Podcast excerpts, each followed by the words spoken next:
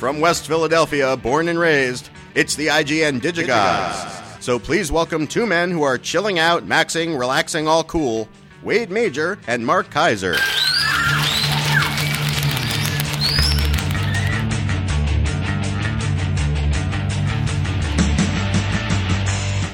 Thank you, Corey. Chillaxing, maxing, all cool. Who sent that in? That was written by Owen Craig, who I think might have been the guys on the playground who were giving uh, the Fresh Prince a hard time. Uh, there we go. Thank you, Owen. We appreciate the uh, the intro. Uh, Mark, please, So he- please, here's- please he- pass me the thing Huh? with which I will I will alleviate my parched palate. So here, here's the situation. yes, Now, uh, on Friday, there's a movie coming out. and we're, yes, there is, and we're going to talk about it on the show because it, it ties in. There's actually a couple, but carry on. Uh, it's a movie I've waited 30 years for. Uh-huh. And it's a movie that Wade has waited 30 years for. Right? So I'm thinking to myself, I have to see this movie. My childhood will be redeemed if this movie is good. so then what happens? Turns out that I am being sent to New York for my work. Right? I'm leaving on Wednesday night. Yes, So I'm thinking all I care about, not will the plane crash, not is there will my project go successfully. Couldn't care less about that. All I cared about is when is Mad Max Fury Road screening? it better goddamn screen before I leave because I've waited 30 years for this movie Yes. and it better be good. Mm-hmm. Well, let me tell you something, Wade. Mm-hmm. I'm leaving Wednesday on the red eye. the movie is screening. The one I got invited to yeah, Wednesday night. yes. And I thought to myself, okay, I'm going to make this work. Flight leaves at 11:30 at night. Screening 7 at night. Starts at 7, rolls at 7:15. Out at nine, ten ish. It's about 2 hours, right? It's exactly two hours. so you figure uh, you're out by 9:15. Yeah. You're to your car by 9:30. Plane leaves. I can still do it. Plane leaves at 11:30. You, you should do it. You I should can't. seriously. I can't. You should. It just broke my heart. Absolutely broke my. I cannot see Mad Max. And now I have it on good authority because he's sitting three feet from me that Wade has seen Mad Max, and and I hate him for it. he saw it this morning uh, in, a, in, a, in, a, in a lovely screening room over at uh, Dolby Laboratories, sitting there with uh, it wait, was wait, wait, wait, Which one? Dolby. In Burbank? Yeah, That little room? it, it, it's not that little. Really? Yeah, but it, believe me, Is it it, big? was the audio. The, here's the thing: it's The one not. right, the one right across the street from where NBC used to be. Yes, it's not important to see this film in Yes, it is. IMAX. Yes, it's it is. not important to see Yes, it in is. 3D. I, I, you know what? I want to see it in 5D. It is. It is important to see it with the most maxed out, tricked out audio imaginable because the audio is everything. It is just. I mean, look. I, if if you're, I would encourage everybody to uh, tune into Film Week on. Uh, if you don't, if you don't live in LA, where it would be eighty nine point three at noon on Friday the fifteenth. Uh, tune into scpr.org at noon on Friday, or else do the Film Week podcast, and you will hear uh, Tim Cogshill and I will uh, will share our thoughts about uh, Mad Max Fury Road, along with all the rest of the week's openers. It's a huge week. Thirty films opening this week.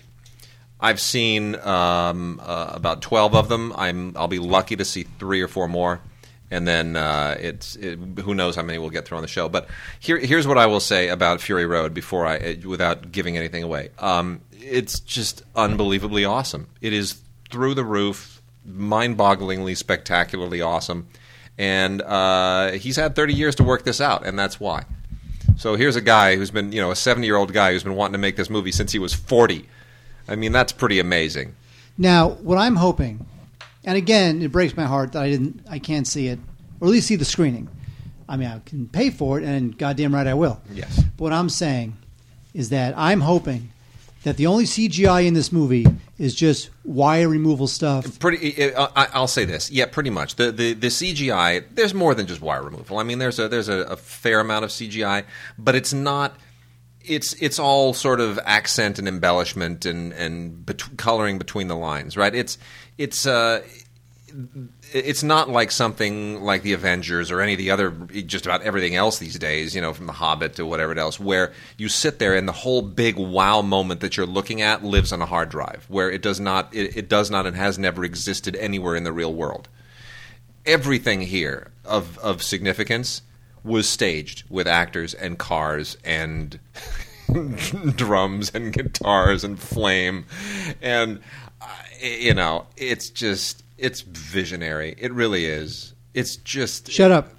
I just can't. Anyway, speaking of, I don't wanna you know, it. you know, it's released this week as No, well. no. appropriately enough. No. brand new collector's edition of Mad Max, courtesy of the people at Scream Factory. Now people have to understand the Mad Now, Max. I don't know why Shout Factory's Scream Factory line was selected for this because it's not a horror film. Scream Factory is mostly horror stuff. Well, Scream Factory also just escaped the Escape from New York. The new one. I know, I know. So it's so they're they're obviously branching out into a little bit more kind of B stuff. But anyway, But they should not. I mean, I, we love Scream Factory. We love Shout Factory. Yep. But don't you think there's room on a studio home video entertainment slate for Mad Max? Does it really need to go to Shout Factory? Well, um, here's the thing. It's the Mad Max franchise lives at Warner Brothers except for this film. So the previous boxed set that had you know all three films, they had to license this from. Which I have. They had to license this from MGM. This is presently with MGM. So uh, it was MGM's decision, you know, to uh, to let uh, Shout Factory do this. Uh, you got new interviews with Mel Gibson, uh, Joanne Samuel, David Eggby, who is the DP, uh, new uh, audio commentary with uh, Jon Dowding and David Eggby, um, and the special effects artist. Uh, you know, there's a whole bunch of new stuff on here, and it is uh, it, it's it's it's pretty great. Um, I'm not sure that it justifies double dipping on this if you if you have the box set with the other three with the three films all together that was released already on Blu-ray. Uh, but if you don't have it, it's great. Uh, you know the the original Mad Max is still a legendary film. It in, it it came out in 1979. You know it's funny now how everything that's hot this year is still continuing franchises from the 1970s. I mean it's amazing. Star Wars, Mad Max. It's kind of kind of unreal. Well, the thing with Mad Max is that, first of all, it was not a post-apocalyptic movie. No, it Road was not. Warrior. It's just society's in decay. Yeah, it's just on the verge. It's you know it's Now, of course, George Miller with Mad Max decided, let's just blow up the world. That sounds like fun. with, with Road Warrior. let's just yeah, let's Yeah. just destroy the Yeah, world. Yeah. Um, but it's a low budget film. It's not quite a B film, but it's a low budget film. It comes from the Ozploitation era. You know, there was this period where a lot of these really hot directors. Roger Donaldson was another one. Uh, Peter Jackson, frankly, was another one of them. Uh, Peter Weir was not. But uh, a lot of these guys, uh, they came. A lot of these Australian directors who really kind of forged a career in the U.S. in, in, in the 1980s, they were all they all came of age in the 1970s, either as part of the Australian New Wave, which is where uh, Peter Weir came out of, and and uh, you know a few other uh, the more legit guys, and then there was the exploitation stuff, the B movie stuff, the drive-in stuff, the gritty, you know, nasty stuff, and this was this is uh, Mad Max is arguably the the biggest and most successful of those.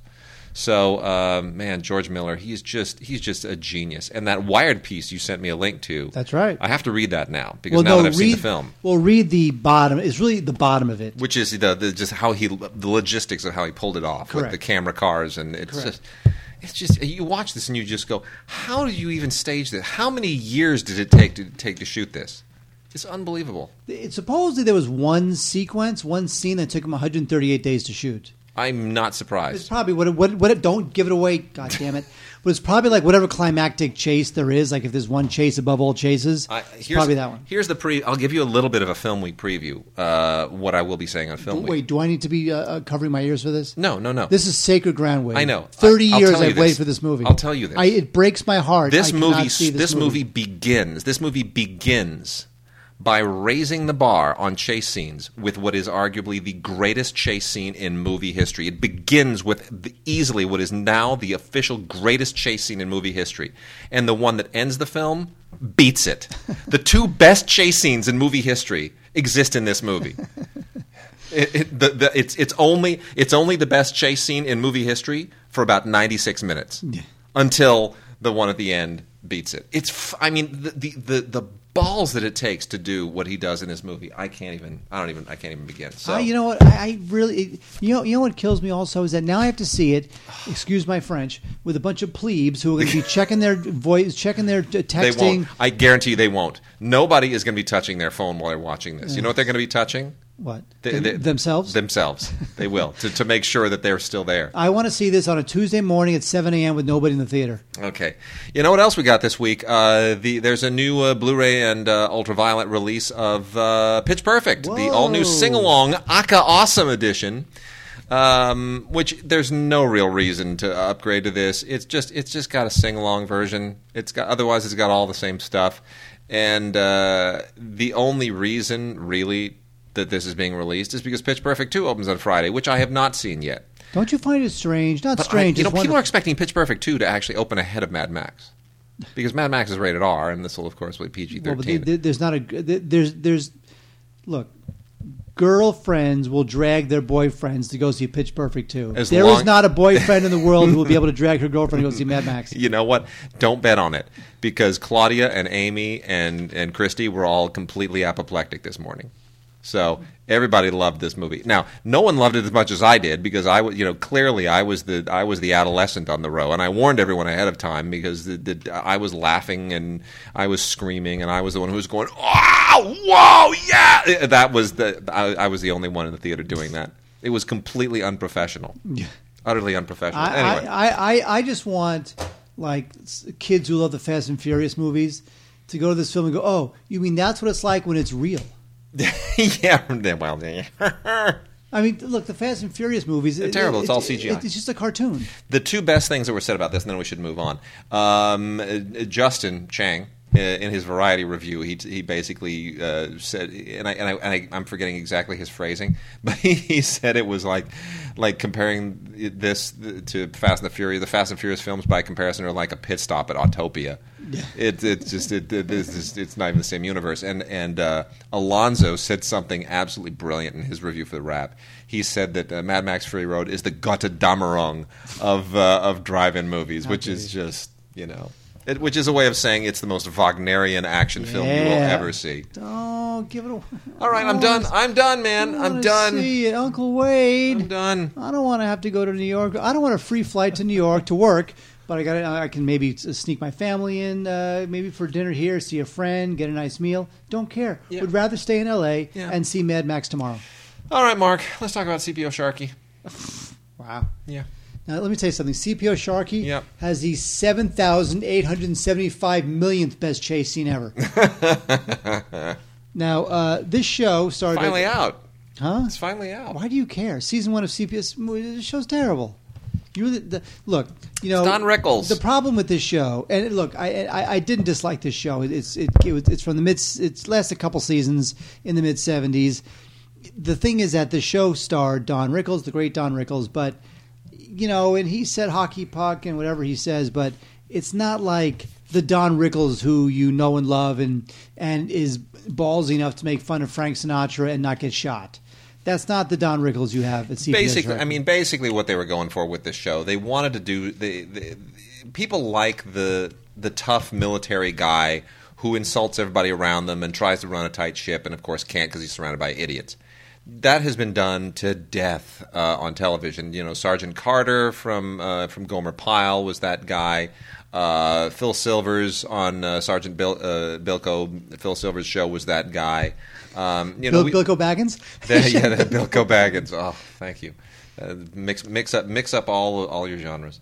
Uh, so I mean, it, it. So this was obviously an attempt to go to do that a little bit. I guess you could say that Ernest Borgnine was a little bit of that. You know, uh, and and the only thing I find interesting about CPO Sharkey is that this is not the first CPO Sharkey on television. Did you know that? What? Did you realize that there is actually a character on Voyage to the Bottom of the Sea whose name is CPO Sharkey? No, there's not. Sure is.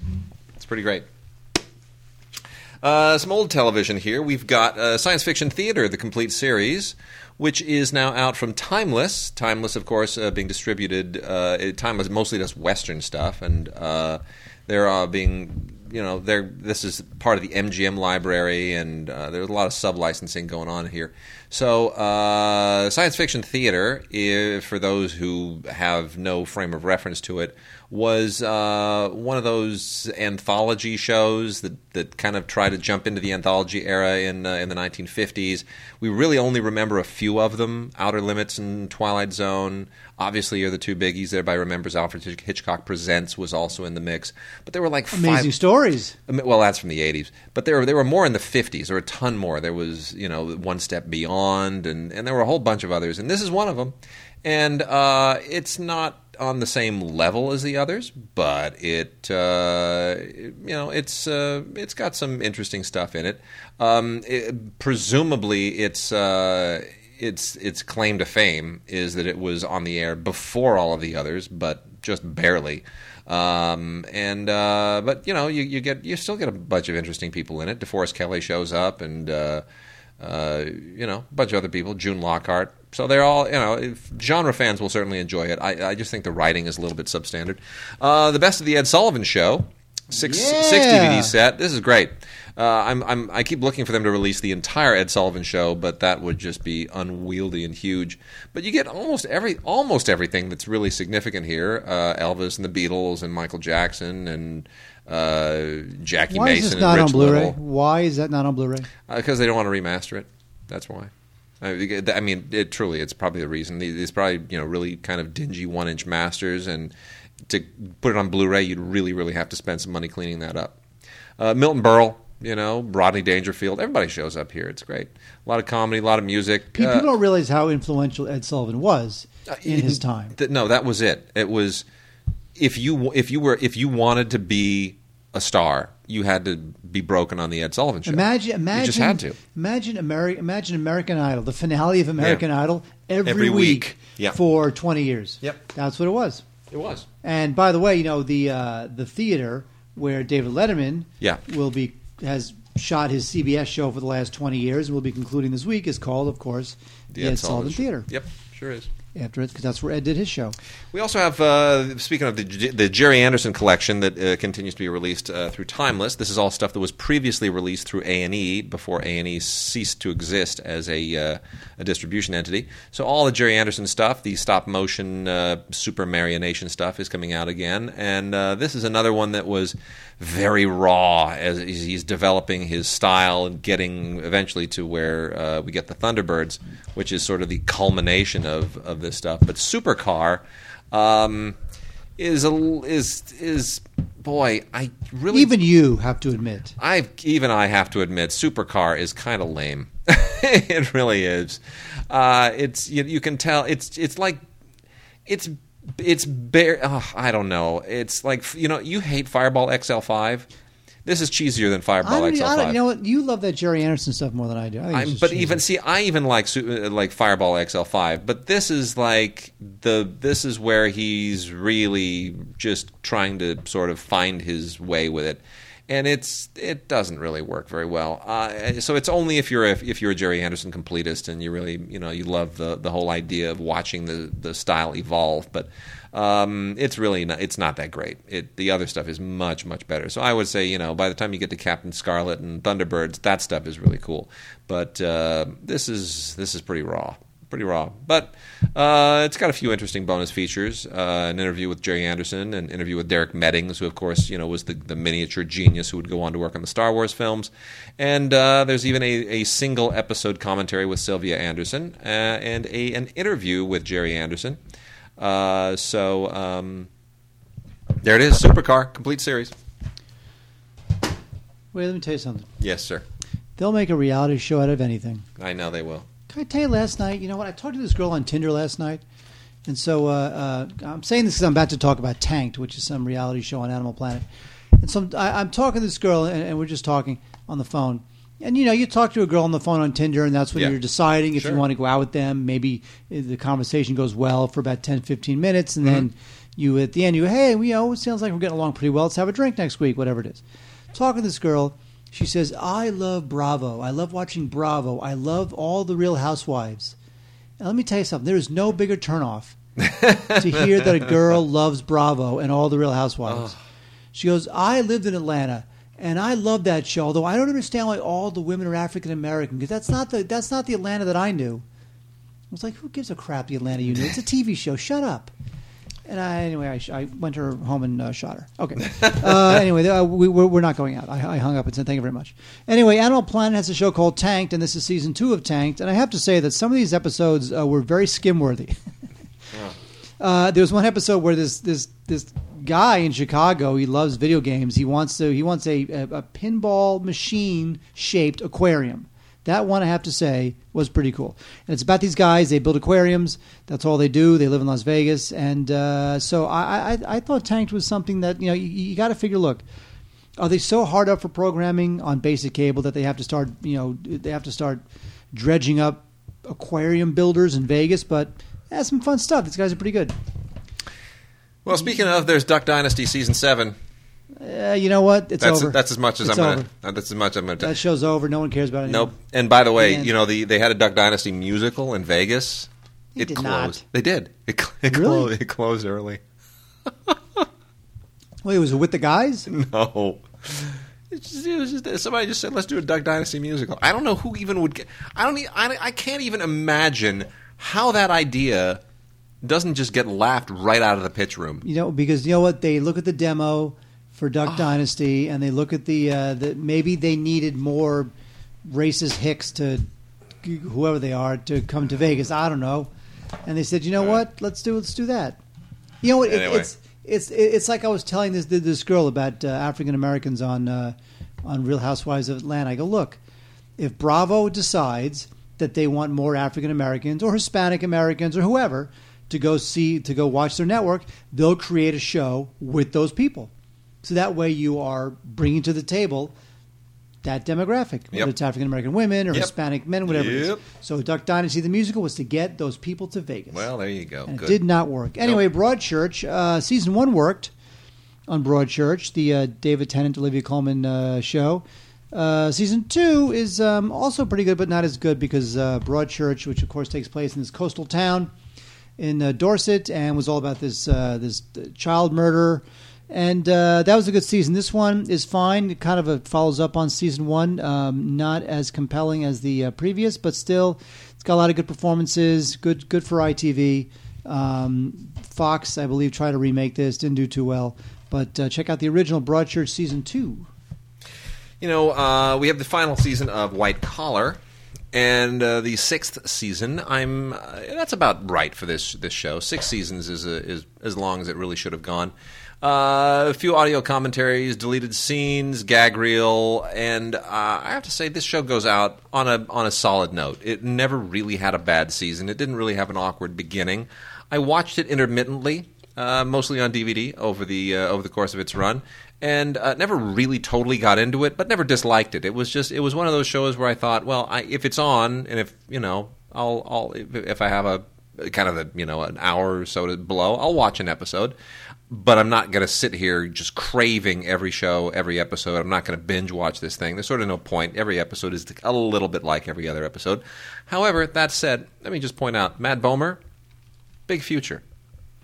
He was in the uh, what's the HBO AIDS drama that was so good? Yeah, uh, what was Uh, that? Had a, a, a, a, normal heart. Nor, yeah, Very good. He was good in it. He's great. Yeah. no, he's great. And uh, you know, I could see him just having a huge superhero feature future as something. He seems very Brandon Routhian. He does. He does. I, I, I somehow, you know, I like. I could see him being if, Ben Affleck hadn't have landed it. I could see him as Batman. I could see him as uh, something, anything. Green Lantern. I don't know. Wonder Woman. He'd be a good Green Lantern. Wonder Woman. Sure. Why not? He could be. A, he'd be a good Green Lantern, wouldn't he? I, I guess anybody's better than Ryan Reynolds. Yeah. Well, whatever. You know that Fantastic Four film supposedly not good. Oh my gosh! Have you heard all the all the? I know. Oh wow. That's too Well, bad. But but look, the guy you the the, the guy is, you, you should they should have known better than to hire him as a director. They just should have known better. But it's weird because like they look, they gave no, hang on, they gave I Colin know. Trevorrow from Safety Not Guaranteed. Yeah, they gave that guy Jurassic Park. I know. They, they, I, I realize that this is a thing where everybody thinks all we need to do is hire some guy who's made a really cool short film, and uh, you know he'll he'll make. We just hand him a pile of money and a really good crew, but it's not the case. You, there, there is there is a, a mentality that you have to have as a director, and uh, you know my wife frames it in this sense. She says you have to be able to command the army. That's it. You know, even if you're not terribly creative, there are guys who, who get TV work and they're not terribly creative, but they walk in and they, they, they and they do the job, and it's a it's a it's a it's a you know it's about just commanding the crew, getting the job done, moving the work along on schedule, and knocking out the pages, and it's it's really kind of grunt work. And uh, you know, some guys who take like six months and seven months to shoot a precious little ten-minute short film, when suddenly you are dropped in the middle of a gigantic production and everything has to move like clockwork, and everybody's staring at you, and you're in the middle of this, and you're the one who has to move the army. That's a that's expecting a lot, and apparently he just completely clammed up and couldn't do anything. Yeah. He just can't, like had no people skills. He was like curled into a fetal position in the corner, and the producers had to step in, and they've been doing reshoots, and it's just it's just horrible. Poor Fantastic Four. Thing's cursed. It, it really is, and and Fox desperately has to keep it alive because it, otherwise it reverts to Marvel. That's why Fox keeps doing those and X Men films, and why they the- why they keep doing Spider Man stuff over at uh, Sony, which now they're going to tie in with Marvel. Well, because it's about time. And by the way, you know what I have to say? The X Men films I think are good. They're great. They're good films. Although all this this dueling the dueling Quicksilver stuff, have you been following the dueling Quicksilver? Who's the better Quicksilver? Oh no, let me tell you It's something. just so silly. No, you know what? The uh, the Quicksilver who had that scene where he runs around in slow In motion. the X in the X Men film, Uh, come on, that was a great scene. It was fantastic. Great. But you know, the new Avengers has they introduce X Men now with with what's his face, Kick Ass, Who? Kick Kick Ass. What's his face? Who played Kick Ass? He's now uh, Oh yeah, well he's Quicksilver. he's well, no, he's he- yes, but He's the brother of Elizabeth Olsen. correct, But in the movie, something bad happens to right. him. But this is the question: Is his Quicksilver better than the Quicksilver in the X Men movie? It's the same superhero. Yes. It's the same Marvel character. But do you realize why there are two of them? This is this is confusing a lot of people. People are like Wait, what, do you- what do you mean? Why there are two of them? Why are there 2 They're two different. Okay, Quicksilver in the Marvel comics is one superhero. Yeah, he's some dude named John Smith, whatever his right, name is. right. Okay, that guy in the in the last X Men film is Quicksilver. Right. and that character in the new Avengers film Right. is Quicksilver. Sure. It's the same superhero. It's two. It's two competing movie studios. That's what it yes, is. They don't care. But do you know how that happened? Because obviously you can't have Thor show up in the X Men film, and, and you can't have you know Magneto show up in the Avengers. how did that happen? How it happened is this um, Quicksilver is a character who is technically a mutant, and he's part of the X Men, but he also cross pollinates into all these other Avengers and, and other Marvel stories. So, because of that, he lives in both worlds, and even though Fox has the rights to use him, they only have the right to use him so long as he's a mutant. If Marvel introduces Quicksilver in one of their films and gives him an origin story that does not make him a mutant, in this case, you know, they have a new origin story for him, they can use Quicksilver as well. Really? Isn't that silly? How'd you find out that? Oh, I've been, I've been geeking out all week on this stuff. But, well, here's the thing, though. A spoiler alert. Mm-hmm. Pause your iPhone. Yes. Whatever. Not that you haven't seen Avengers 2, because you have. He dies at the end. Yeah. So, problem solved?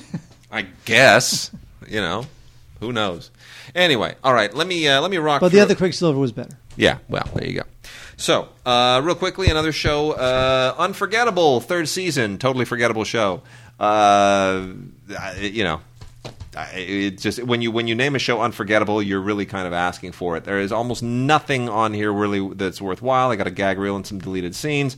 Otherwise, uh, it's you know it, it's a cop show that has only one interesting twist, which is that this uh, the, you know Poppy Montgomery is the actress who plays this uh, this cop in New York. Uh, she's got this like perfect memory, and it never really works because the whole perfect memory thing has so many holes in it, and and they never it just it just it, it's it's just too contrived. It's it's a nice idea, in, but once you really drill down into it, it just doesn't work. Uh, then we've also got Mr. Bean, the whole Bean remastered 25th anniversary Lame. collection. You I love definitely that. I You love definitely recommend double dipping on this. Lame. Um, the previous release was was uh, wonderful, of course, but not well mastered. You, you really kind of dingy British television look. They've done a great job here. All 14 episodes.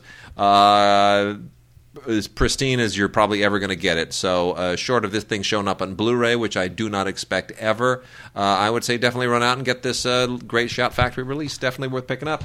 Uh, Mr. Mr. Bean getting into uh, getting in and out of his bathing suit is one of the funniest things in the history of television, and I love that car. Uh, we also have the complete series of Parenthood, six seasons, 103 episodes, more than I ever imagined this thing would last.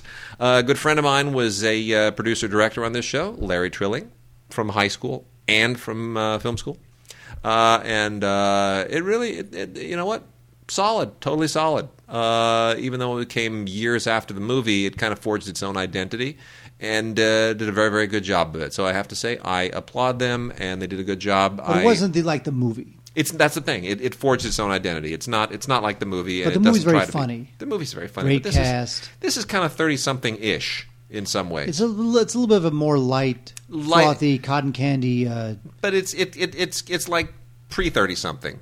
it's like twenty something. It's like family something. There you go. It's like pre-family something. Midnight Special, Wade from the early seventies. oh, I love this. show. I love this. A little bit. It's uh, not. It's a little bit. It's not before our time, but let's say that we were really, really young. I used to watch this after the goodies Saturday nights. God. Uh, this is great. It was Friday nights at 1 a.m. I was not up for any of this. I don't know how Wade watched it, but I remember watching it in reruns years later. Uh, three DVDs, 50 performances, including uh, Heart and Santana, Linda Ronstadt, Van Morrison. Also, uh, they had a lot of comedians on the show. Tons. And here you get uh, Steve Martin, George Carlin, Billy Crystal, Richard Pryor, Joan Rivers, and uh, a lot more. It's great. Midnight Special. It's a DVD, not a Blu-ray. What are you going to do? That's it. Love it. Midnight Special. Lasted for a lot of years. Love it. All right, Mark, you're gonna kill me. Why is that? because I've got Battlestar Galactica, the original, the only, the real version of Battlestar Galactica on Blu-ray. It rules. Lame. It's the best. Lame. Screw all that Al- other although, new stuff. although when I was a kid, I used to draw the um, the ship on all my notebooks. Oh, really? I did, Did you? but only in profile. I was such a horrible. Mm-hmm. And artist. which and which ship was it? The Galactica or the Pegasus? It was one of the, like the little ships that they would sit in. It was it was almost Oh, like the oh, the Battlestar Viper. version. You- you drew Vipers. of the X-wing fighters, like the yeah, X-wing yeah, fighter yeah. Battlestar. Vipers are cooler. Let me see. Google Vipers are cooler.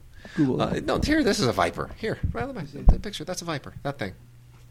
Yeah, that thing. Glasses. The Viper. That's what it was. Really, was that it? Yeah, that's what Oh, it was. when I had a model of this, what, what, what's that? Is that the Battlestar Galactica? yeah, Where my thumb is? Yes, exactly. I, I, I had a model of that Sweet, right? Totally. because I went. I, I used to go to Air, uh, Aero Models, Right? Aero Hobbies. Arrow Hobbies on Wilshire Boulevard. Gary at Arrow Hobbies.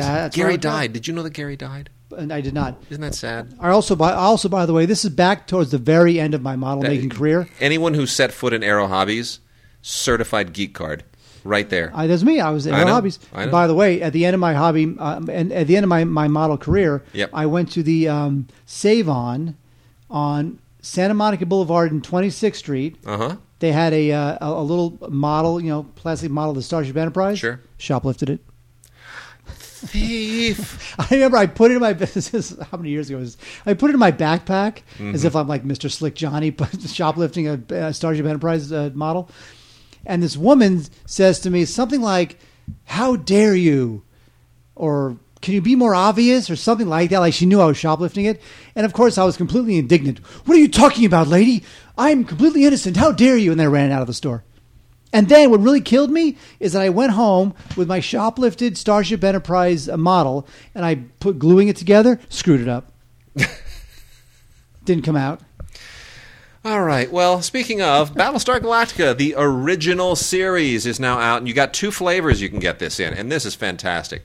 Uh, this is the first time the series has ever been available in widescreen. I say again, the first time the series has ever been available in widescreen.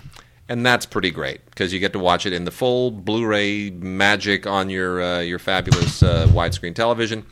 Uh, you can get it in just the Battlestar Galactica the remastered collection, which is uh, widescreen of the original series and Galactica 1980, the complete series, which was terrible. Galactica 1980 was just an embarrassment. Doctor Z and all that nonsense. It was, it was a strange way of trying to perpetuate the series by not spending any money on it. You know, fish out of water stuff. They come to Earth and uh, you know don't really blend in. It was Crocodile Dundee with guys from the Galactica. Anyway, uh, the better one to get is Battlestar Galactica: The Definitive Collection. Uh, which includes Battlestar Galactica, the original series, Galactica 1980, and the original Battlestar Galactica movie, all of it in both widescreen and full screen. And uh, that's pretty cool. So uh, obviously the movie not in not in full screen, but uh, this is great. And the extras that you get here, it's the same bonus features in uh, in both cases. Uh, great 45 minute retrospective documentary. Glen Larson, who is now deceased, obviously talking about Battlestar Galactica. Uh, other featurettes, uh, audio commentary on the pilot, some deleted scenes, and a really really great little segment uh, of Stu Phillips talking about the score. And what a great score! People just Oh, that's ripped true. on it at the time for being kind of derivative of Star Wars. But tell me, it's not one of the great all time themes themes.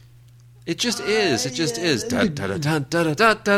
Great all time. I mean, it's fine. It's very triumphant with the big trumpet. It's, come on. Starbuck. You know what? You know what? I I I, I bet Felgercarb. I bet you. Let's could play Pyramid.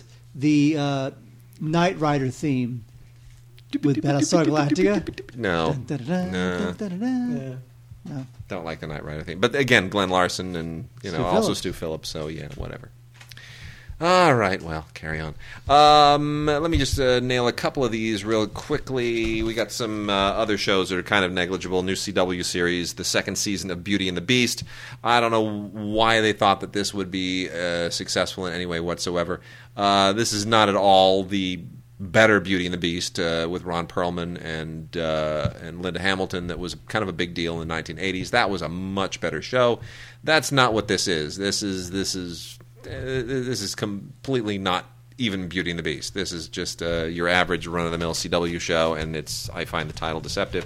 Um, Thandie Newton in Rogue, the complete second season. Um, Thandie Newton is better than this. I love. Oh, she's so delicious. She's better than this. It's How how hot was Thandie Newton in Mission Impossible Oh, too when she drives in that car up on The the, best. mountain road? The best. Oh, so gorgeous. She's she's better than this. This is uh you know this is kind of a, a, a cop intrigue show. It, it we'll see where it goes. I I don't know. It it doesn't it does just doesn't feel like it's going to go anywhere in particular. It feels like so so. Uh, and then uh, we also have uh, Welcome to Sweden, the complete first season. We've been to Sweden. uh, well, this is this is an Amy Poehler uh, produced thing, which uh, we'll we'll see where this goes. Uh, it, it's it's funny, it's quirky, it feels very kind of uh, Modern Family, and what was the Jason Bateman thing? Arrested Development. Arrested Development. It feels some like it kind of sits somewhere in that uh, in that vein. Um, Where's the show? I, I didn't see it. ABC, CBS, ABC Family, Netflix. uh, you know that's a good question. By the way, did you hear that Sofia Vergara is ha, has a new series with her son? No, You know where she's doing it? No. Snapchat. you're kidding. She's doing a Snapchat show. Really? Now, I don't know. I, I don't know if, if that means the show's ten seconds or and then it disappears. I don't know how that happens, huh? but it sounds horrible. Thank you. Good night, everyone. No, actually, I have no idea where the, where this uh, where this airs on. because you know stuff there's there's stuff now that's like original programming on Hulu and original programming on Crackle. I can't I can't keep track of stuff anymore. Yeah, but that stuff's good though. You know why? It's not all like the network crap. no, I know, I know, I know, but I just I just can't keep track of it. So anyway, uh, no, the, the whole idea here is that uh, you got this guy who's an accountant and he's got a Swedish girlfriend and they're relocating from uh, New York to Sweden. And you know it's the usual fish out of water stuff. It's it, it a little bit green acre ish, kind of a little bit uh, uh, northern exposure ish. So we'll see. I it, it it it may have may have legs, may have legs long term. It's good cast, so we'll see. Wade Murder in the First is a TNT show, and uh, this thing is uh, just you know what? Look, it's Steven Bochco. I get it. It's great to see him back, but you know these murder and these season long murder anthology arcs. You know, I mean, Yeah. it just gets getting tiresome. I know, mean, I agree. It's just like another guy that doing something. Who the hell cares? Here they're chasing after the couple murderers. They both murders wind up having some connection to a uh, CEO of a Silicon Valley uh, tech company. And uh, you know, this is just I just started skimming this thing. It just was like, okay, I guess another one. um, TN, some of these TNT shows, they're kind of like the USA shows. They're just very generic and nondescript, and they look glossy and they're professionally done, but there's just nothing special there. It just feels like filler. I agree. Wade, you don't agree, Wade. You disagree. Mr. Ed, final season of Mr. Ed. Mr. Ed. Awesome. Final season's kind of threadbare. I got I got to be honest. It's pretty thin stuff. Uh, it, it, it, you just feel you feel the television's moving on and leaving this show behind. Uh, logistics just aren't aren't there. But anyway, the final season of Mr. Ed is out there, and then I got to say, Mark, the Colbys. Oh, you- The- yeah, the tell me you didn't tell me you didn't love this show. The complete series of the Colbys. No. You know, No, the, honestly, this is there's I we could do a whole show on the phenomenon of the Colbys because No, we couldn't. No, because truly, a short show. Here's here's the thing. You know, the Colbys was first of all, you, you, Dallas started everything, right? It did, mm-hmm. didn't it? Dallas. Mm-hmm. I still remember the day that Dallas. I remember the day I was sitting there. It was a Friday evening. We'd just gotten done watching Dukes of Hazzard or some damn thing, and then Dallas comes on. It was the first episode, and I can't remember what it displaced. It displaced something that I was expecting to come on, and then there's this thing called Dallas. You know, and I didn't know what this was. And there's you know Larry Hagman, and I thought, oh, I like Larry Hagman. He was the guy from My Dream Genie. I love him. He looks old now, but whatever. I'll keep watching. And it just was so cheesy and and so dirty. It just felt grimy, and it just it was soapy Yeah, but that, it was. But and you, no, and then that doesn't hold suddenly and then suddenly there's Knots Landing spinning off from Dallas, and then there's Dynasty, which is trying to be even more salacious than than Dallas, and then suddenly Dynasty just goes off the rails, and you're having episodes with cat fights between Linda Evans and uh, and and and what's her name? Uh, the, the, the Joan Collins. Yeah, Joan Collins. And and then they spin off into the Colbys. And this show was truly campy on a level that is just not to be believed. And then, you know, you wind up throwing Charlton Heston into the mix, and it's like Charlton Heston on television and Ricardo Montalban, and what are you, what are you doing? on. Where is this coming from? And um, you you do remember there's a, a UFO abduction, abduction on this show. I did not remember that. that uh, people, I mean, I still remember that, and people were just like, "What? Whose idea was this? Where did this come from? Is it? like, Are you that short of good ideas? A UFO abduction? On what? It just made no sense." There it is. I met this. Um, So the Colbys, the complete series is in, and uh, it, it's just it's hysterical. It's this- terrible, but it's hilarious. met, I met this guy last night. cast interviews is the only bonus on this. Met this guy last night. He was a writer on Happy Days, Laverne and Shirley, and Taxi. Oh my gosh, he must be rich beyond his wildest dreams. I don't know about that part, He's, but getting, uh, he's, he's making a- getting a lot of resids. He's a he's a big he's a kind of a Borscht Belty guy. Good. Well into his sixties, a lot of energy. He said how Happy Days was a happy set, Laverne and Shirley not a happy set, and uh, didn't talk much about Taxi. I wound up leaving. I, you know, you probably got that Facebook thing where um, a, a, a friend of Zach and I uh, died of a heart attack. yeah, yeah, Axel, that Axel, John Axelson. John Axelson. John yeah. Axelson was my supervisor. He was my number two on the Man Show. Oh wow, And I hired him for, to be my number two on the Man Show. Wow, that's and he was uh, he was amazing. He was great. He was my muscle. That was a miserable show, but he was my muscle. He had my back the whole time. Hmm. And um, so he uh, anyway. So I met him. There was a, not a memorial, but we got together at a bar down the street to uh, hoist a I- I hoist saw a that. pint to John. I saw that. And this guy was there, and he he knew John, and he wrote for uh, Happy Days, Laverne and Shirley, and Taxi. And he was he's great sense of humor. He's not bitter about where TV's gone today. He loves some of the shows today. You know, doesn't like some of them, but uh, it was great. It was a lot of fun and a great tribute to John Axelson, who was a great producer and a great friend, and really just a just a big, burly, beefy, cigar chomping muscle guy. Wow. Well, let's let's finish off television, and uh, we should say we are not going to have a show next week because uh, because of you. Because Mark's uh, Mark's got a big shindig in New York, so Mark will be out of town next week. The reason why I couldn't see Mad Max is the same reason why Yeah. we're not going to have a show next week. So uh, Mark will be uh, Mark will be cavorting and doing things, and, and it's just as well because I've got uh, I've got uh, big film week with Tim this week, and then uh, Tim and I are doing three audio commentaries for Cohen next week. Really? Yep, we got a we got a big big day, so What? I got a I got a lot of prep for that. How so come the Digigods don't do commentaries anymore?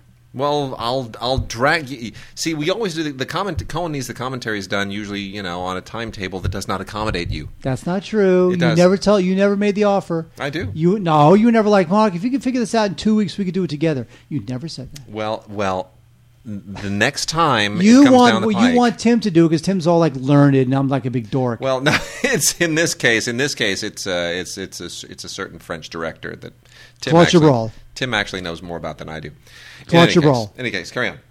Uh, Boardwalk Empire complete series. I'm a big fan of these complete series Blu-ray sets. You know, I, I don't know. I just am.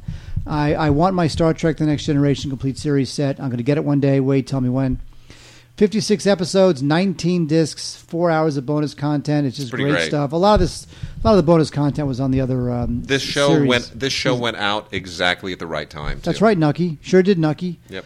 Uh, it's great. You know what? It was it was a bit of a surprise winner for Golden Globe. It uh, the first couple seasons were the were the ones where you thought, oh my god, this thing is amazing. Last season and a half, two seasons, not that it wasn't great, but it wasn't the fresh, new, exciting thing anymore. But that doesn't mean that the episodes weren't any good because they were. And of course, they did a lot of fun name dropping, like uh, you know Al Capone and Lucky Luciano. So uh, it was just great. And Steve Buscemi is just it, this really is with the with the with the except for although when you think about it, he's had an amazing career. Except for um, Big Lebowski and Fargo, this is the role for which he will be always remembered. True. You know, Very so true. it's well worth it. Yep. Unless you already own all the individual season sets, in which case, what's the point? And then uh, Curtis 50 Cent Jackson uh, is the muscle behind the show Power on Starz, which uh, has now has its first season out on Blu-ray. Um, I uh, did not catch this first time around, so catching up with it, I got to say I'm kind of guardedly impressed. Um, we'll see where it goes, but I, you know, he's he's he's he's more he's more than meets the eye. 50 Like, like Transformers? Yeah, he's more than meets the eye, Fifty Cent. Uh, so this will we'll see how this. You know, the show is created. Not cre- he didn't create the show. He's just producing it. Created by uh, Courtney Kemp uh, Agboh.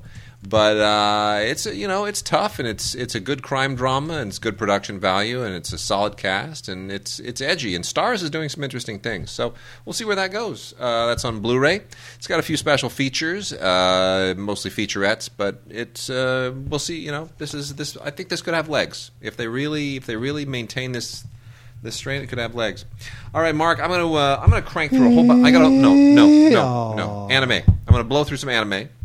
Oh, you'll blow it all right. I'll blow through some anime, and then we'll get into uh, the other new movies this week. We've got you know Mortdecai and Cobbler and a whole bunch of stuff that's just a couple of a couple of Oscar winners as well. We're still getting those trickling in uh, from Funimation. Tokyo Ravens, which is uh, not a bad show. Uh, the whole magical clan concept to it is a little bit confusing, but it, it uh, it's, it's not bad.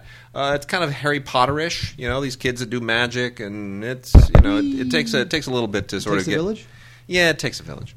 Uh, Funimation is also releasing uh, a lot of stuff in their anime classics line, and uh, that includes season one on uh, Blu-ray and DVD of Black Butler, which is gorgeous animation.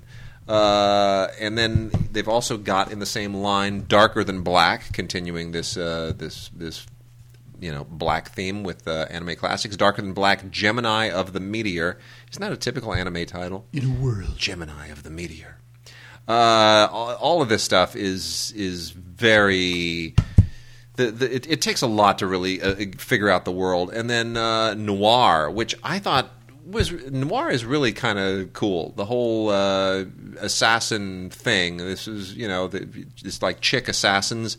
It's pretty cool. It's it's very uh, kind of Kill Billish. Um, I, I really dug it. That one and that one's not overly violent. It's kind of acceptably violent. You know, it doesn't sort of get into that gory place that some anime gets to, where somebody gets shot and it's just blood and guts and dismemberment and Okay, Akira. yeah. Uh, let's see what else. I'll go through really quickly. The complete series of D-Frag. Uh, this is a little bit high energy, but uh, it's you know fun ish, I guess. Uh, dot hack. I, com- people tell me that this is like a thing, and uh, so I don't understand what the thing is. It's completely off the off the off the wall. I, but here's what we get from Dot Hack. We get three complete Dot Hack series.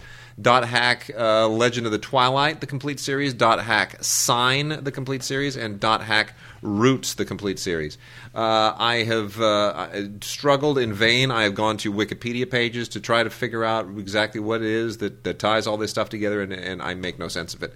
Uh, so I'm I'm utterly unqualified. I am uh, a plebe, as Mark would say, when it comes to this thing. But for those who understand this, there it is. Uh, we also have something else that makes no sense to me, but the animation is pretty cool. Uh, Yakitate, uh, Japan, Part 1 and Part 2. Uh, it's supposed to be funny, I guess. And uh, on some level, I guess it probably is, but, you know, this also doesn't make a lot of sense to me. Uh, from Sentai Filmworks through section 23 is the the world God only knows goddesses. This is season three, and then we also have from Sentai Filmworks uh, Nobunaga the Fool. Uh, this is episodes uh, one through thirteen of the first season. Then we've got uh, Yu-Gi-Oh!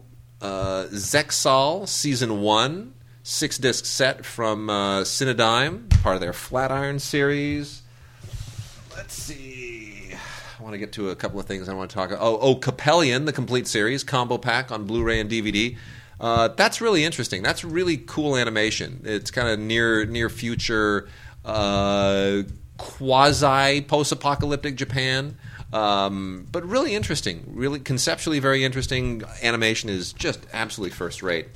I'm going to talk about that one separately. Uh, Bubblegum Pri- Crisis, Tokyo 2040 from Funimation on DVD only, not on Blu ray, unfortunately. Uh, the Familiar of Zero, Night of the Twin Moons, the complete collection. That's also from Sentai Filmworks. That is that is sensational looking. This is, uh, you know, obviously more of the nubile young girls thing that you get in a lot of the stuff from Sentai, but uh, you know, nice, nice, cool 12 episode contained little series. Um, Michiko and Hatchin from Funimation. This is uh, this is just completely wild and off the hook animation. Uh, that one for people who want things, something that's a little more animation aggression and more aggressive animation. That's worth checking out. On Blu-ray, not on, not on Blu-ray, sorry, not on Blu-ray. The complete collection of Saiyuki, 50 episodes from the uh, two seasons of that show. Um, hang on, I'm going to get here to the uh, important stuff in just a moment. All right. Here we go, coming down to the end. Uh, yeah, these are the three biggies. So here are the three that I really want to spend just a moment on. Devil Survivor 2, the animation, the complete collection. Um, this is this is uh, this is one of the the more intelligently written things. Uh, this is a uh, this is kind of a uh, it's an alien invasion scenario, and uh, you know Japan. I don't want to. I don't want to say it's like uh, like V. It's not really like V. It's Nothing almost, is like V. Wayne. It's almost. It's a little bit like. It, I guess Transformers is maybe kind of touches on the same invasion concept.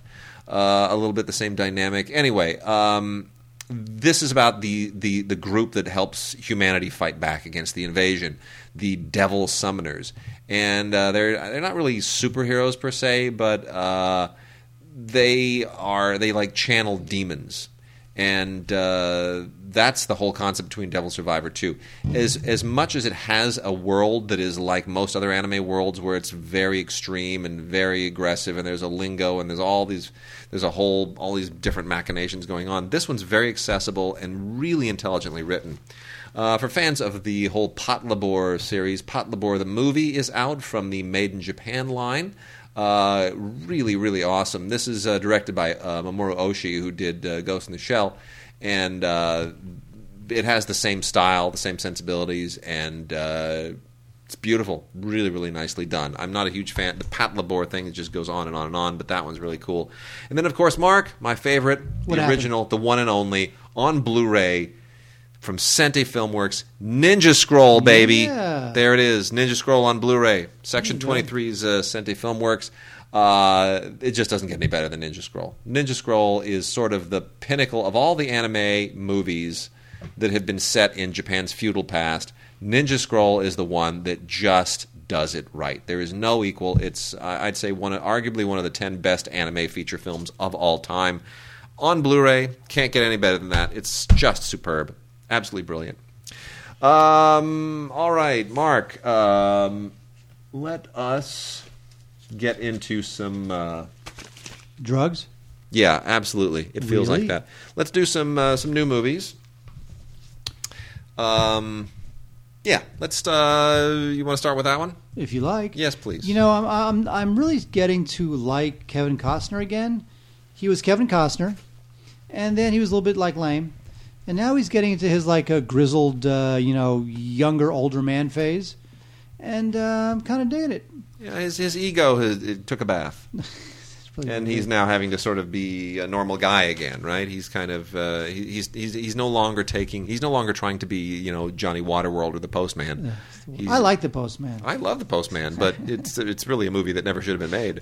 I admit that I did. I love I love the movie, you know, but it Well, never should have here- been made. Well, here he does a, uh, a very provocative film that isn't always successful, but you gotta you gotta give it points for trying.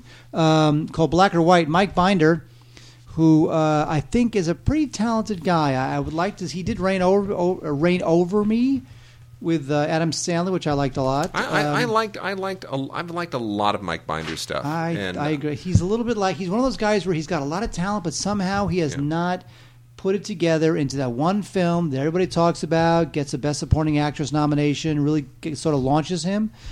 Um, anyway, uh, Costner and uh, Costner plays a grandfather, and he winds up in a custody dispute over their granddaughter, and of course the granddaughter is uh, is African American, and Costner, of course, is white. So winds up being this uh, very interesting take on race relations and, and parental responsibility and that kind of stuff. So I, I really appreciate it. it. Some sometimes it wore its op-ed on its sleeve, yeah. and that's really never a good thing. Um, and sometimes it's a little bit, you know, it's it's got it's a little bit, a little bit, a little bit. Uh, what, what's the word? Uh, bathos, yeah. right? Yeah. Um, so its heart's in the right place. I like the fact that it tackled a very uh, difficult issue. Probably thought if it was a little bit better, maybe you'd release it at the end of the year, might get a screenplay nomination, that kind of thing, touch a chord, you know, become like this launching pad for a national conversation. Yep. In the end, it did none of that. So it kind of just fell away. But it's a good film. I mean, it's, it's not a good film. It's not Binder's best film. But I appreciate the fact that he, as they say, went there. Well, Binder previously worked with Costner on The Upside of Anger, and I should I I, I, I did a I was in the one of the featurettes for The Upside of Anger, um, which was like a decade ago. It kind of freaks me out a little bit, but uh, they have a good relationship. It's not a bad film at all. I, I, I it got ripped a little bit from people saying it was too on the nose or whatever, but you know. Um, now, Mark, if if if you we talked about black or white, if you mix black and white, what do you get? you get gray. Oh, how many shades of gray? Seven. The thing with Fifty Shades of Grey is that here's here's the th- here's the thing with Fifty Shades of Grey. Which, by the way, I, I saw the screening. with myself, of course. Thank you very much. Mark goes to the uh, the woman's erotic film of the, of the century by himself, and there's all these hot girls in the screening room. All these hot girls. It was at the uh, Chinese. Is at the uh, Chinese. So uh, embarrassing. no, these, these, to them it was like a night out at the movies with their girlfriends. It was the hottest girls. Anyway, what I'm saying is, the problem with Fifty Shades of Grey is not that it's bad; is that it's not bad enough.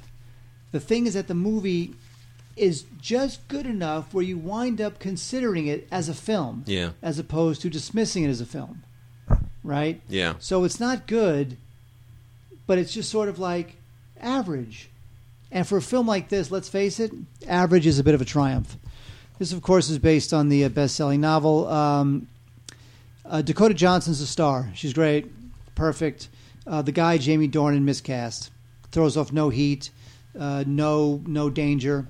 I just thought it was just a poor choice. I mean, I really, what this role should have been was Christian Bale in um, uh, American Psycho Right. like that Christian Totally. Bale, right? Yeah. He's feral, he's charming, very handsome, dangerous. He can talk a woman into bed. He's he, he can manipulate a woman.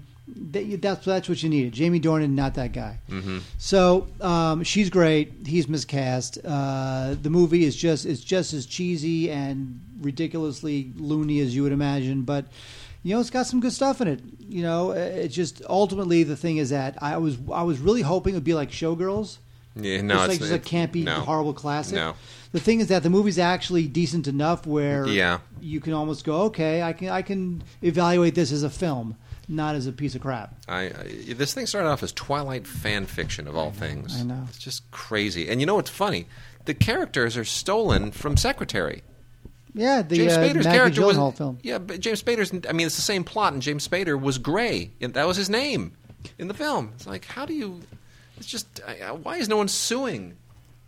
I don't understand. And, and you know what? And by the way, in the film, just to put it out there, the sex is so chaste. I mean, you know what? Look, come on, people.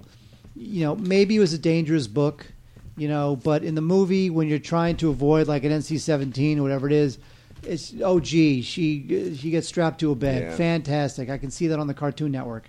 You know what I mean? It's just the the the, the sex really is not even remotely erotic.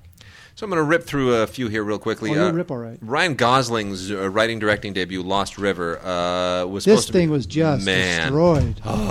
the critics just viciously attacked this, and th- this happens every so often. I remember at Cannes when Johnny Depp uh, had his directing debut, and my gosh, that thing was so horrendous. And you would think, oh, Johnny Depp and uh, Marlon Brando together again, uh, you know, Don Juan DeMarco, that's great. No, it was just horrendous. It was like two hours of Johnny Depp playing an, uh, a Native American, just walking and walking and walking and building playgrounds. And the idea is, you know, he was gonna, he was gonna, he was selling himself to a snuff film to Marlon Brando in order to help his family not fall into poverty. Dreadful movie. Anyway, Lost River is not that bad, but it's just not good. Ryan Ryan Gosling is not a writer. Um, this is meant to be this kind of, uh, you know, sort of uh, fa- rural family go- quasi gothic uh, mystery thriller. The you know the the river and the river has this history and this woman and her children and you know they get sort of sucked into the the, the this whole in, web of intrigue and it never really makes sense. It's way over stylized. It's extremely drawn out and it just. Um, you know, I, I, I hope someone lets Ryan Gosling direct again, but he really shouldn't be writing and directing. This is uh, not his forte. Uh, Tracers is about as much acting as Taylor Lautner really should do, and that is to say, uh, it's mostly stunts.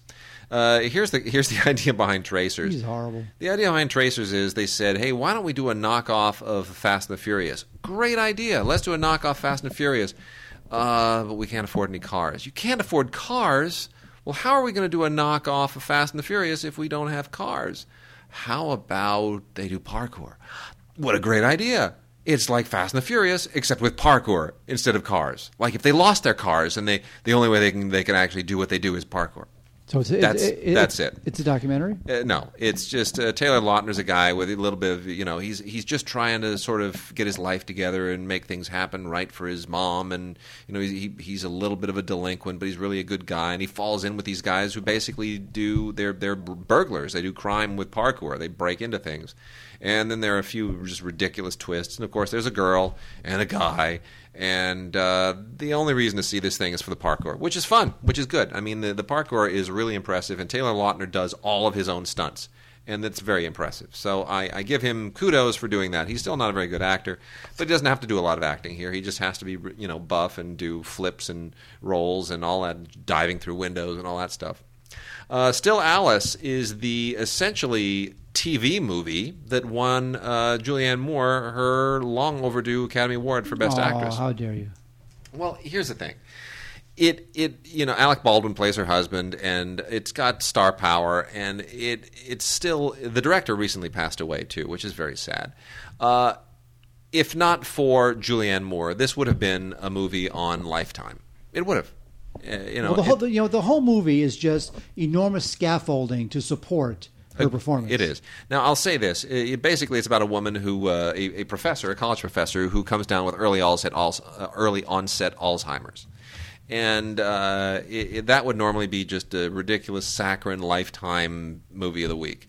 But Julianne Moore takes the thing so seriously that she she just wraps this otherwise very very pedestrian plot around her, and delivers an unbelievable performance. It is every bit as Oscar worthy as you know the. I mean, it won the Oscar deservedly.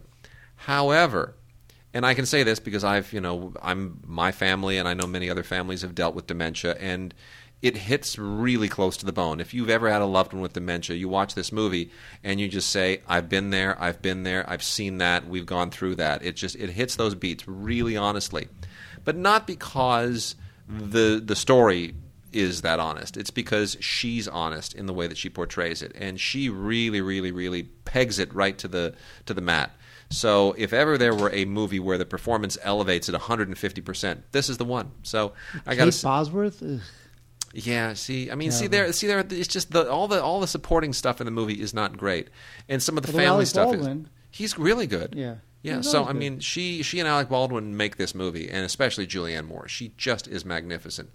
Um, extras here uh, include some deleted scenes. Really pointless to watch those. Uh, an interview with uh, Ilan Eshkeri, who was the composer, and a, uh, a special feature uh, called "Finding Alice," which is very very good, where they talk about. Um, you know, early onset Alzheimer's and Alzheimer's in general, and they include discussions from experts and so forth. So, uh, and it's also nice too that um, the uh, Alzheimer's Association was very supportive of the film, and um, you know, it's it's it's going to it, it'll help. It'll definitely help. So it's it. I don't like being critical of this film. I'm grateful that it's there, but you know, it is But all about horrible- Julianne Moore. But you're a horrible person. I am. I'm a terrible person. Uh, Way the Cobbler is a very disappointing film, uh, not because it's an Adam Sandler film, because all Adam Sandler films are disappointing, but uh, it was directed by Tom McCarthy. So this is a, so sad. What is- what happened? He just he was batting a thousand, and You then know, he had did Win Win and Station Agent, and uh, and then this. was terrible. Uh, Adam Sandler, I, I guess Tom McCarthy wanted to be the guy to rehabilitate Adam Sandler. Just didn't work. Uh, weird premise. It's uh, Sandler plays this. I think he's like a fourth generation cobbler who realizes that he could like become transform into like any of the customers whose shoes he fixes. Okay. Exactly. It's, it's, uh, it's based on a true story. Um, what should have been an interesting exploration of whoever he decides to inhabit winds up being just a big parlor trick. I, I just wrote, I really thought it should have been a charming little fantasy, I guess. It's just winds up being nothing but a gimmick. Um, really very disappointing. Thin story. It's not that funny. He, you know, he's trying to tamp it down, which is nice, but still, it's just, uh, it's just crazy. Just not a good film. The Cobbler. Uh, Mortdecai is uh, hopefully the final nail in Johnny Depp's coffin because I'm tired of him. Man, I, you know this Tired is such a missed opportunity. He he's just doing that like he's doing a Terry Thomas impression that is so hackneyed, and everybody else is just along for the ride. Why is Jeff Goldblum in this movie? I don't understand. Because he's awesome. Oh. This is directed by David Koepp, who uh, has done a bunch of good stuff in the past, surprisingly good. He did that bike movie, which was a lot of fun. What was that bike movie with a, uh, a, a Premium Rush? Well, yeah, but Koepp Koepp was also you know he did yeah he- Sure, he- Jurassic he- Park, he Jur- wrote, yes uh, just yeah. he, was one of the legendary screenwriters of the '80s. He had his hands in everything. oh, I have my hands in everything, Wade. I'll tell you something. I'll tell you right now. Yeah, uh, not gonna look, not looking. Not, not gonna do it. Not Not, gonna gonna, do it. Um, you know, let me let me talk about American Sniper for a second. Uh, I, I was hoping to kind of end the show on this, but this is where we got a few other things we got to we got to do if we're gonna you know make this worth two weeks worth. Um, American Sniper uh, has unfortunately continues to be caught in a whole just maelstrom of of of conflicts. They, they keep trying to screen this thing on campuses, and people protest and say it's Islamophobic, and it's become real political football. This movie, it glorifies war and so forth. I, I, Eastwood did not look at it like that. It- he, he made a movie about a, about a guy who's a sniper. That's people are, people are projecting things on this, and a lot of it a lot of it has admittedly to do with the fact that um, Fox News has politicized the movie to some degree. You know, uh, and and Chris Kyle showed up before he was killed. He showed up on you know a lot of right wing outlets. And uh, sort of, you know, his his book and the Jesse Ventura issue, you know, the, the the lawsuit and his widow, and it just it's become this. It's really become kind of a salacious narrative. And uh, people need to distance themselves from all of that and just understand the fact that for, forget about what the real life implications are. Here's here's the movie that eastwood made. Eastwood made a really interesting movie that really fundamentally has nothing to do with the iraq war uh, and it's an incredibly well made movie i mean this was the number one ma- grossing film of last year you realize that That is well, yeah. it, a real movie, a mid-level budget movie by an 80-year-old director, made for grown-ups, not for kids, became the number one film of last year. because it be it struck a chord with the type of uh, middle-aged white middle America audience who who thinks that Hollywood is filled with them liberals. But more than that, here's here's here's the thing. I, what Eastwood made is a movie that, that taps into something that is common for every soldier who has ever been deployed ever in any country anywhere in the world. and that is that you're caught between two families.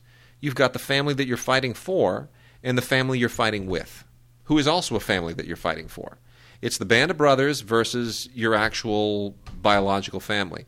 And that tension is what drives this film. But you know what? And it's fascinating. And I think he does a really great job of it. I've never seen a film that captured that as well as this does. It's the first film that has ever really, I think, isolated that dynamic. So not for a moment did I ever think, "Oh, this movie, you know, it's just it's just a, it's a big war statement." It's it really isn't. I did not. Uh, I found the uh, home life stuff with Sienna Miller to be pretty standard stuff. I didn't really. See, find, I was I, I was really moved by it. I, was didn't really find a whole lot of insight. I mean, I, here's the thing: I found the same type of insight that you'd find on a, on, on some CBS show where some Yeah. veteran comes home. No, I, I was really, really moved by it. I thought I think it's the best thing she's ever done. I thought it was I Oh, was sure, moved by she's so good. You know, by the way, she's gorgeous. Isn't she great? Putting that out there. Uh, so anyway, you you get uh, But Clint, you know, let me say something. The one thing I did like about it is Eastwood. He, he what is that? Oh, Eastwood energized. He's into the it's- material. it- totally right. He's on it. He's and he took this over from Spielberg, you know, and thank God. God. Uh, you get uh, a handful of extras on here: the making of American Sniper, and then uh, this thing called One Soldier's Story, which is uh, essentially a, a you know kind of uh, a documentary about the road to the screen, so to speak. Also, uh, Ultraviolet on this, and uh, a few schlocky things here to go through real quickly. Zombeavers is on DVD. Yeah. This is this is just the stupidest B movie thing. Uh, basically, it's this is a teen sex comedy from well, teen horror sex comedy, as it would have been in the 1980s, with uh, a lot of apparently a lot of leftover puppets from Caddyshack that they use to uh, make them zombie beavers. When a couple of idiots throw get some you know lose a truck full of toxic waste into a into a river, then suddenly these three girls and the guys that are with them camping, as they always go, they always go camping. Uh, they're out in this ca- cabin, and next thing you know, they're attacked by the uh, the rabid zombie beavers. Yeah. And uh, if you watch this, it's a stupid, silly movie. It really is. It's ever. so silly. But if you watch this, you've got to watch it all the way to the very, very end because there's a song. There's a like a Frank Sinatra knockoff cover song, uh, like Frank Sinatra singing "Zombeavers" over the end titles, which is hilarious. And then there is a final sight gag at the end, a little tag that is one of the funniest sight gags. It's a it's a visual pun. It's one of the funniest things I've ever seen. Um, Strange Magic is uh, an animated film. Apparently, this is the price that Disney had to pay when they cut their deal with George Lucas for uh, for uh, the Star Wars films. Uh, this is just rancid. This is horrendous on every conceivable level. It's it's uh, this is some, uh, kind of a modern day fairy tale that is really just like the worst elements of Beauty and the Beast and I didn't know there were any bad elements, but it's basically Beauty and the Beast done completely wrong with bad animation and with covers of pop songs like in Moulin Rouge. It's horrible. It's just it's an embarrassment on every conceivable level, and the fact that they did not release this to Blu-ray tells you a great deal. Uh, Disney also slapped the Touchstone label on this. They went and dusted that thing off, and man, what an embarrassment! Strange Magic, horrible. Uh, Dad's a soccer mom. You know what? It's funny. What can I tell you? Uh, Terrell Owens, Lester Speight, uh, Wendy, Wendy Robinson, Tracey Gold. Um, it's stupid. It's one of those kind of lowbrow family comedies, but eh, you know, uh, what? It, look, you get a wrestler, Marion Casey. You cast him as a big, big hulking dad, and you do a lot of family comedy, and uh, it's it's modestly funny. This thing was shown on Up, which is a channel I apparently don't get. And then Icetastrophe. You get it, Mark? Icetastrophe. Is, is that like Sharknado? Yeah, exactly. Uh, the uh, basically a meteorite uh, just destroys the whole holiday celebration in this one town, and it's really lowbrow, but it's kind of silly. Uh, so if you're if you're sleep deprived, I guess you'll probably enjoy it. Courteney Cox made her directing debut, and hopefully she'll never direct a film again because this thing is just totally a mess. This is just before I go with uh, very game, but uh, unfortunately, uh, just there's nothing you can do with it. Um, Seann William Scott plays a guy in his 40s, life's a mess, goes back to his hometown and uh, you know and uh, face off with all the people who made him so miserable. Uh, but he should really look in the mirror because he made himself miserable. Anyway, Courteney Cox, I don't know what she's thinking, man. This is just it's just a bunch of fat jokes and, uh, and boner gags, and you know, it's just and but yet but yet it also wants to you know have all these beautiful moments about you know accepting homosexuality and and and and having mercy and uh, on people with depression and Down syndrome. It's just it's just all over the place. So this thing's a total misfire. Uh, not funny. No, nothing really to latch on to. Don't like the characters. Again, Seann William Scott doesn't play it that silly, which is nice. So I guess you got to give Courteney Cox credit for that. But still, I just don't see what visually uh, and as a storyteller what she brings to the table as a director. So I would definitely pass on the complete misfire just before I go. We also have um, the Pyramid, which is a, horror film produced by uh, Al, uh, uh, Alexander uh, Aha, whatever his name is. Yeah, The one who- Aja Aha, Aja, yeah. yeah. What, uh, who did uh, The Hills Have Eyes? This one, this is a pure skim. This is just a ridiculous uh, Saturday night uh, nothingness. It's about uh, these uh, team of archaeologists, and they go into an Egyptian. They go to the Egyptian desert, and they there's a bunch of secrets in there, and they're being hunted by this evil, you know, nightmarish, you know, entity. And uh, yeah, it's pretty much standard stuff. So uh, there you go. Directed by nobody in particular. And I'd pass on the Pyramid. Too many other good films out there than to watch the Pyramid. Uh, I have five as we uh, get down close to wrapping out the show. I got five here, uh, two from Well Go, three from uh, Shout Factory and Scream Factory, uh, all kind of genre-y-ish things. Uh, Well Go is expanding increasingly beyond their core martial arts stuff, their core Hong Kong and, and Asian stuff. And we got a thing here called Sword of Vengeance, which is a a pretty decent. Um, this is from the guys who did Hammer of the Gods, and this is a pretty decent kind of uh, medieval Norman Viking uh, warlord thing. Uh, it, it, it's it, it's kind of. Um, what I, I had a I had a, a, a name for these things. They're they're like pre-apocalyptic movies, right? They're they're uh, they're basically like Mad Max films, except they're set in the medieval past. So it's all it's a post-apocalyptic scenario, but it's set in the, in, in the Middle Ages. So it's like pre-apocalyptic, right? Is it a good term? Lame. Okay, never mind. Anyway, there's a few of these. Throw a bunch of guys in armor, give them swords, hack up a bunch of stuff, have some people who are you know really messed up, and you're kind of splitting the difference between the Lord of the Rings films and the Mad Max films, and still you because you make it historical, it feels a little bit legit. So anyway, this thing uh, this is okay. Uh, it, it's not exactly uh, you know uh, Thor or uh, or even uh, the the the Valhalla thing, the Nicholas Winding Refn thing. Yeah, Valhalla Rising. so good. So good, but it's all right. Sword of Vengeance from uh, from Well Go, and um, also from Well Go is a thing called These Final Hours, which is also not bad. Uh, this is a pretty good acquisition. This is a, uh, a a on the verge of the apocalypse movie.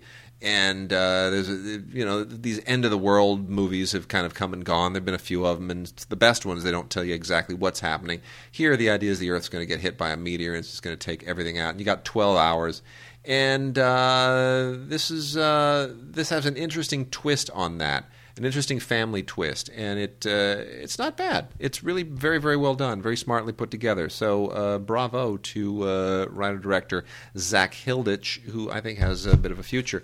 And then from Scream Factory, got Deep in the Darkness uh, with Dean Stockwell and Sean Patrick Thomas.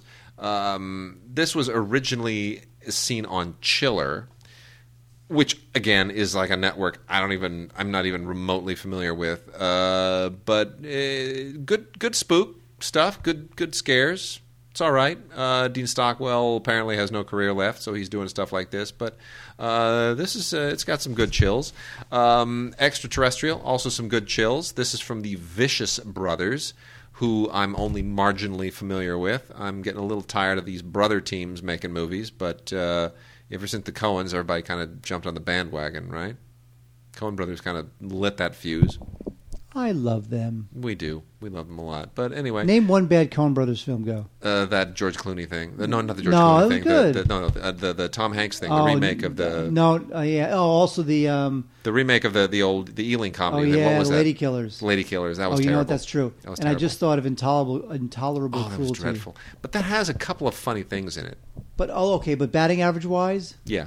They're Come on. 95, 90% maybe, right? 900.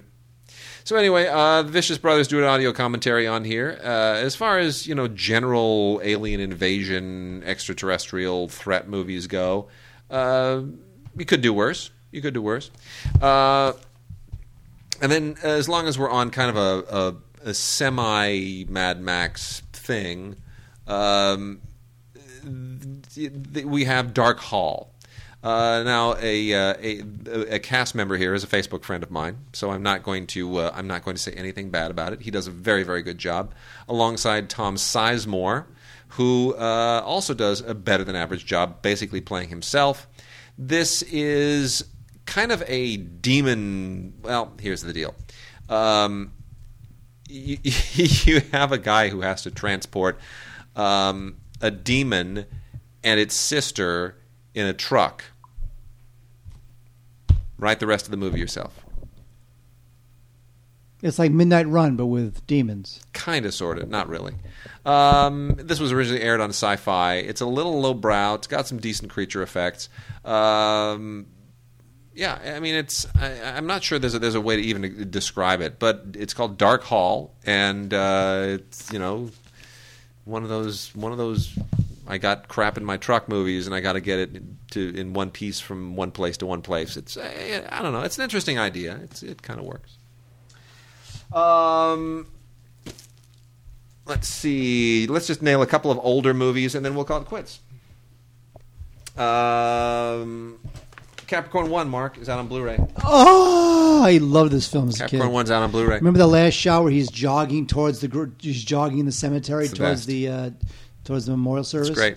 In, in the era pre CGI, this movie really killed it. Uh, this is a, a, a release from Timeless. I don't know how Timeless got hold of this, but uh, it's great. And the movie was produced by a great producer back then, Paul Lazarus, whose son, incidentally, is David Lazarus, columnist for the LA Times and uh, and frequent uh, guest host on Film Week, who I know quite well. I've guested on his uh, his radio show in uh, San Francisco a few times. And David is great, and uh, he often joked that uh, Capricorn One paid for his college education. So good. Uh, and you know what? I mean, it may be the best, still the best film that Peter Hyams ever did. really? Yeah, I I think like so. Outland. Outland's good, but I, man, you know what? This is it's just a great idea. It's just a really great. I mean, Outland. Here's the thing. Um, you know, 2010 is the sequel to 2001. You're climbing a really tall hill there, and Outland is high noon in space. It's well done, but Capricorn One is totally original. It is a totally cool original thriller idea. It's just great. It really fires on all cylinders. You know, fake Mars landing. It's great. Uh, Telly Savalas is fantastic. Karen Black shows up in here. It's just really a film of its era, but it's, it dates really well. And Sam Waterston is so good in it. Uh, James Brolin, Brenda Vaccaro, Elliott Gould, and of course O.J. Simpson, Hal Holbrook. Great cast, fantastic cast. So that is out there on Blu-ray. Fabulous movie.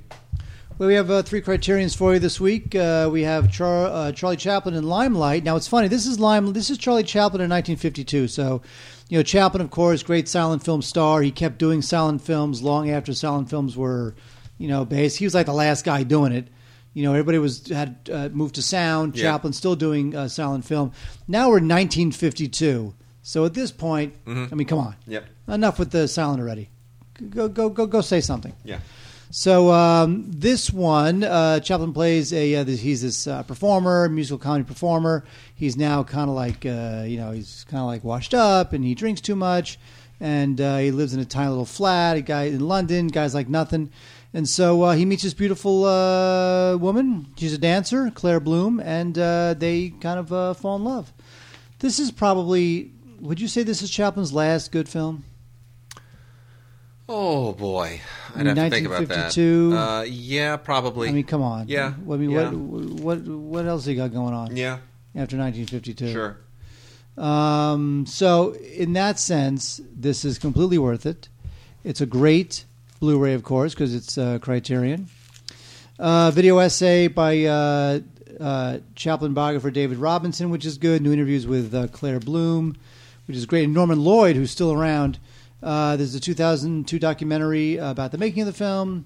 And so there's audio recordings of uh, Chaplin reading two short excerpts from uh, his novella Footlights, which is like whatever, unless you want to hear uh, Chaplin's voice.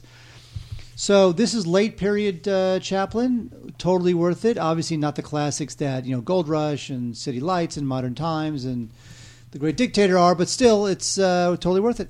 Great job from Criterion, of course, as usual. Next, we have uh, from 1937, Make Way for Tomorrow, directed by Leo McCarey.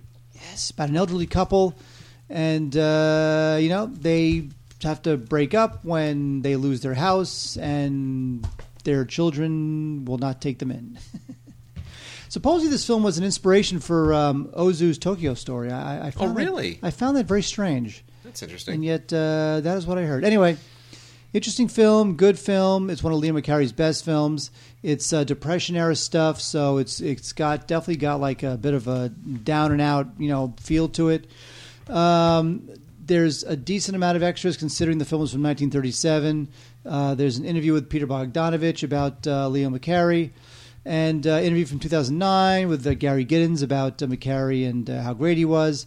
The booklet's pretty good too. So make way for tomorrow. It's uh, by the way not a comedy. It is a drama. Although Leo McCarey did do some comedies, this one's a drama, and uh, it's interesting stuff. Definitely worth a rental.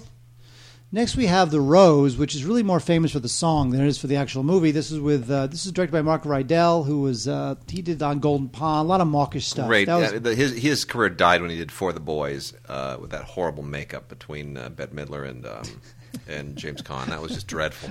But The Rose, he nails it with Bette Midler. I mean, it's basically kind of a very very loose quasi biopic about uh, um, what's her name. You know, Mel? No, Steve? no, no. They, Judy? they, no, Jack? no. The sing, Janis Joplin. Janis Joplin. Yeah, it's kind of a loose Janis Joplin, but I mean, very, very loose. Just sort of But inspired Frederick by. For how, how good was Frederick Forrest? Oh, he's fantastic. Come on. No, it's a good film. It's, a really good film. Yeah, yeah, okay, it's a good film. It's a good film. That that song though, just that song is so mawkish. It is, but this it gotten you know this is this is a little bit like I mean it's not what we expect of Bette Midler. She sort of she got her Oscar nomination out of this, and then she became you know that silly diva comedy character.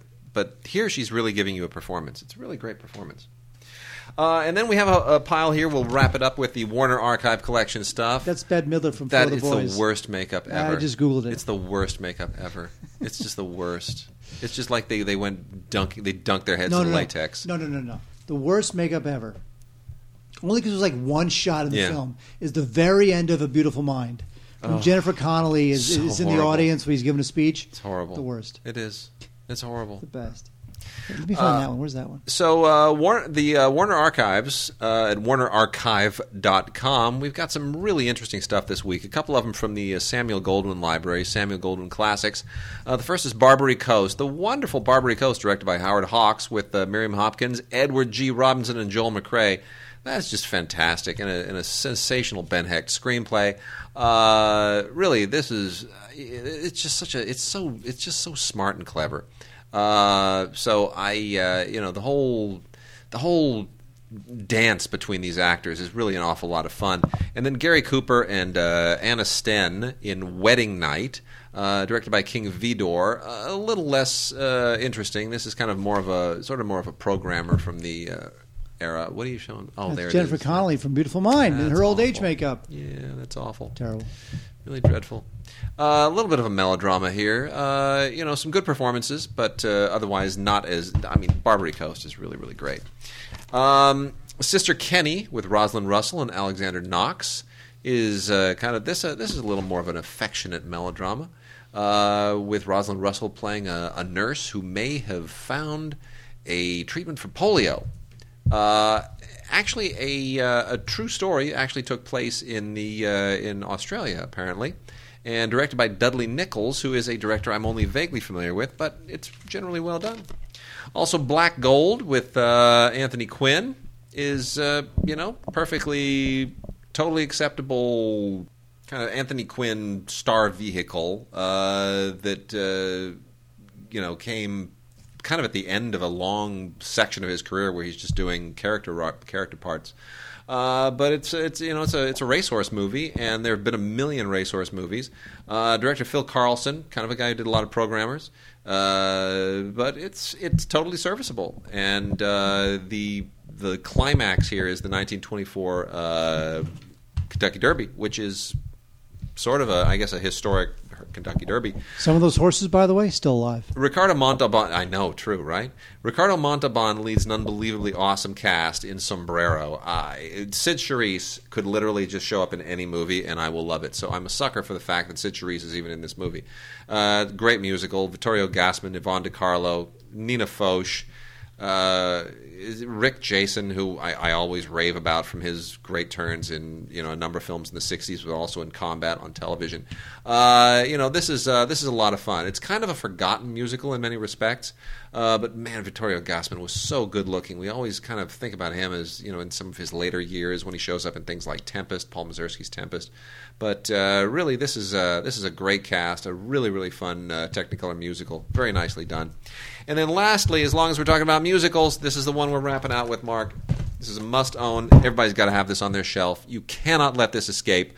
Warner Archive releases another one of its occasional Blu rays, and this is golden, folks. 42nd Street. Right there, the legendary. Awesome, 1933. The one and only amazing 42nd Street. This is, uh, you know. Busby Berkeley. So good. So unbelievably good. Yep. Uh, Ruby Keeler, you know, Una Merkel. I mean, really, this is just this is when movies were starting to talk, and they figured out how to make them not just talk, but sing and dance and go crazy. It's so fun. Uh, this movie just does not. It dates so incredibly well. It doesn't get old. It is still just as impressive as the day it was released, and you get so many cool extras on here. Vintage featurettes um, uh, one which includes uh, you know a, a, trip through a Hollywood studio of the era, which will just make you cry. It's just so cool. You just wish those old days just came back again. And a couple of really really cool uh, vintage cartoons, Shuffle Off to Buffalo and Young and Healthy. So it's a little bit like uh, like a night at the movies in the 1930s. It's fantastic. And one Best Picture. Forty Seconds was a great movie. I know. Yeah. So there we have it. That is our show for this week. And uh, email us and our show for next week. Uh, email us at gods at digigods.com. Send us your emails, send us your Vox boxes, record your questions. By the uh, way, we love the fact that everybody's on the Facebook page, right? Throwing stuff up there, posting trailers, putting yep. out little things in there. It's fantastic. Doing their own reviews, doing their own commentaries. Yes, it's really nice. Love it's it. A, it's a very active community, so join the Facebook page if you haven't yet. And uh, otherwise, email us at gods at digigods.com. Vox boxes and emails always appreciated another time. And we will be off next week while Mark is uh, cavorting in uh, New York doing all kinds of unsavory things. I want to see Mad Max. you see it in New York. See when you're in New York. I might actually. Don't don't Go. tempt me. Don't tempt me because I will. Head on seriously. Head on up there to Lincoln Center to those those amazing theaters at Lincoln Center. I'm sure one of those screens will just have a, a, bunch of kids. They're going to be texting and, and uh, they won't. No, they won't. They'll, they'll, they'll bring I, their iPads. I guarantee you. No one. No, you don't understand the first frame of, that you see when the logo comes up, you're in. Don't don't shh. It, Say nothing. It, it's Say just nothing. you're gripped. You're done. It's over. All right. We'll see you in two weeks.